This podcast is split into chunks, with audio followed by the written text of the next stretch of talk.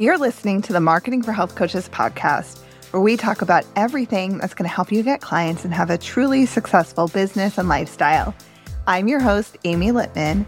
With over 15 years in the industry, you can count on me to keep it practical and doable. In this episode, I'm going to share why clients hire you. This is an interesting question to ask. And it's also really important to know why clients hire you because coaches often have misconceptions about why people hire them. I for sure had misconceptions. And that means we might not be doing the things that are actually going to help us get hired by clients.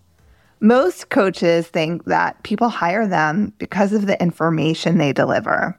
Other coaches think they get hired because of the transformation they provide. And some of this is definitely true, but clients really hire you because of you. And this comes up a lot when coaches say to me, but aren't there already a lot of coaches doing X or Y?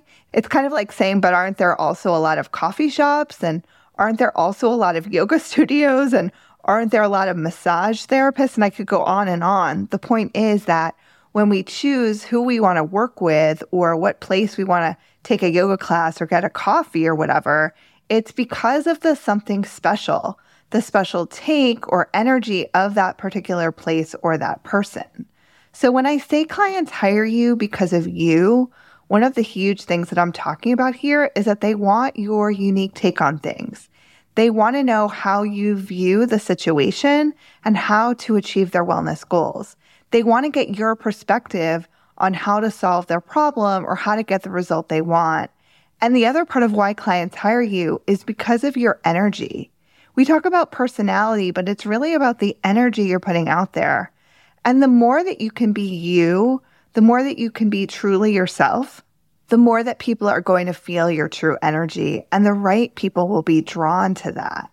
And I realize this is easier said than done. Getting comfortable being yourself is a process. I don't know about you, but I spent so many years thinking I needed to be like other coaches I knew or who I was following. And this is really common. But what I found is that the more I allowed myself to just be me, the more clients were drawn to me. And it makes sense. People love being around other people who are real. And sometimes that has meant owning my quirks or the different way I teach and coach. I used to think that I needed to be very extroverted and high energy, but that's just not me.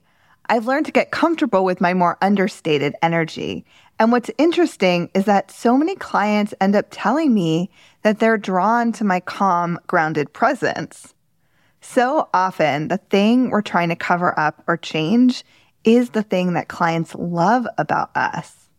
If there are other coaches or business owners or really anyone out in the world who you admire, instead of trying to be like them, Feel into what part of them you see in yourself. This is a way to notice your gifts and the special energy that you bring. As I mentioned, another reason people hire you is because they want your unique take on things. Clients want your recommendations, they want your biases, they want your opinions. And it's actually sometimes the most opinionated coaches who really put a stake in the ground and take a stand for what they believe in who attract the most clients. This sometimes means sharing things that go against popular opinion. Remember that your potential clients can find information anywhere, but you're going to get hired because of your unique perspective. So if you've ever thought, why would someone hire me when there are so many books on the topic you help clients with? Why wouldn't someone just buy a book for $15 instead of working with me? The reason is partly because there are so many books and too much information, and most of it conflicts with each other. People are overwhelmed and they don't know which direction to go. But when they find a trusted source like you who they connect with, they're going to want your take on things. And we see this all the time when our clients start sharing content, whether that's in talks, on social media, or one on one with people, and they start giving their opinions and giving their take on things that's when clients start to come out of the woodwork. One of the things that can be really tempting is to be neutral and not really claim a clear perspective or a take on things. And the more neutral you try to be, the less attractive you're actually going to be to your potential clients. So the more that you can give your opinions, your unique viewpoint on the information that you're teaching, the more that you're going to get hired and the more that you're going to get raved about. Your perspective or take on things is what I call your unique message. If you're a newer coach, you may not feel totally clear on your message. So let's talk about how you can start to gain clarity on this. You might want to grab a journal or open up a Google Doc and take some notes. Start with the results that your ideal clients want. What are the main results that they want that you help them with? Do you help them with stress and mood? Do you help them with alleviating symptoms from an autoimmune condition? Do you help them with their relationship with food? What do you focus on helping your clients with? Go ahead and jot that down. And if you're not yet clear about what you want to focus on with your clients, I recommend going back and listening to episode number two, which is all about how to specialize to stand out. Once you have the results your clients want, there are some key questions that you want to ask yourself, and you can jot these down. Question number one is What do you believe is the path for your clients to get these results? And this will likely have a few different elements, and it's probably a combination of things, not just one thing. You can think of these things as the foundation of the work you do with clients, the big chunks that you focus on. And when you're answering this one, forget about what other people say and forget about what your clients think may be true. Because often clients have misconceptions about what they need to do to get the results they want. That's actually part of why they may be struggling. For a coach who works with clients on mystery symptoms that they haven't been able to get to the bottom of, addressing gut health may be one of the foundations they believe needs to be addressed. I'll give you an example for myself. I obviously help health coaches consistently get clients. And I believe the first step on the path to achieve this is to have a specialty or a niche that you love and feel excited about. That is the foundation. Without it, it's nearly impossible to have a successful business long term. So for me, it's one of the key elements. So, what do you believe is the path for your clients to get the results they desire? If you want, you can pause the episode and do some journaling before continuing on. Question number two is What's something you do differently than many other coaches in the field?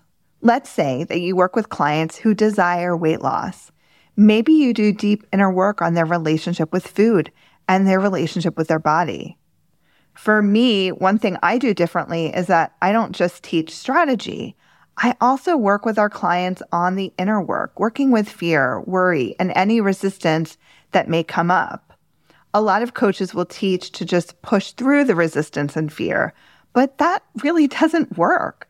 So I help our clients do that inner work so they can actually move forward and have fun and ease and confidence in their business and not feel like they're pushing up against something.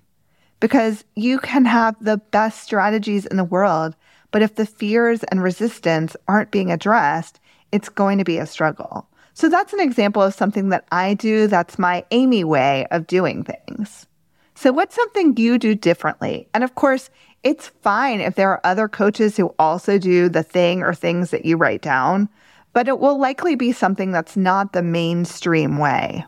Question number three is What unconventional wisdom do you have to share about how your clients can get the results they desire? Unconventional wisdom means something that's different from what's on the magazine covers, headlines, or the most popular books that are out there. Here's an example from one of our former clients, Isla Rain, who works with women who are experiencing painful periods.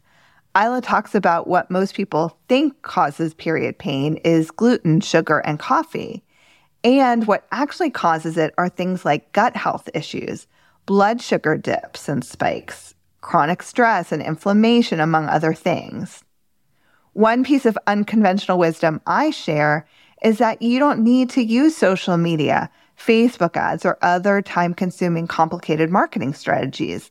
And in fact, that free low tech strategies work more quickly and with more consistency. So, what unconventional wisdom do you have to share about how to get the results your clients desire? Last but not least, question number four is the flip side of number three, which is what conventional wisdom do you disagree with? An example might be that your clients think that eating keto is the solution to their struggles because it's become really popular and there's so much out there about following a keto diet. But you may have the perspective that eating keto is actually going to make things worse for them in the long run by causing disordered eating, social isolation that happens when we're on a restrictive diet, thyroid issues, etc. Talking about why keto is going to sabotage their results or is not the solution will draw attention to you because it's going to make them very curious because you're going against something that they're hearing a lot of positive things about. For me, some conventional wisdom I disagree with is that you should start a free Facebook group as a way to attract clients. Many years ago, this used to work well for coaches who had a good sized audience. But what we've seen in recent years is that Facebook groups don't get you the traction the way they used to. A pro tip is to really talk about the conventional wisdom you disagree with. Do this wherever you're showing up, whether it's while giving talks, networking on social media, or with referral partners because people will really pay attention if you're out there going against the grain of what your ideal client is reading and hearing. As we wrap up this episode, remember that it's not the information itself that a client hires you for, it's your energy. It's you being yourself. And it's how you put your special twist on how your clients can get the results they want. Explore the questions I posed in this episode, and you'll have your unique message that you can use to magnetize your ideal clients to you even more easily. Use your answers to the questions as topics for talks, for emails, blog posts, social media, content, etc., to really stand out from the crowd and get more people hiring you. I hope you enjoyed this episode. You can find all the resources and links to free tools to help you build your business in the show notes directly under this audio. If you like this episode, go ahead and share it with your health coach friends. When you share, it really helps this community and it means the world to me. And be sure to hit the follow or subscribe button so you'll always get my best business building tips as soon as they come out. Again, I want to thank you for being here with me today, and I will see you next week.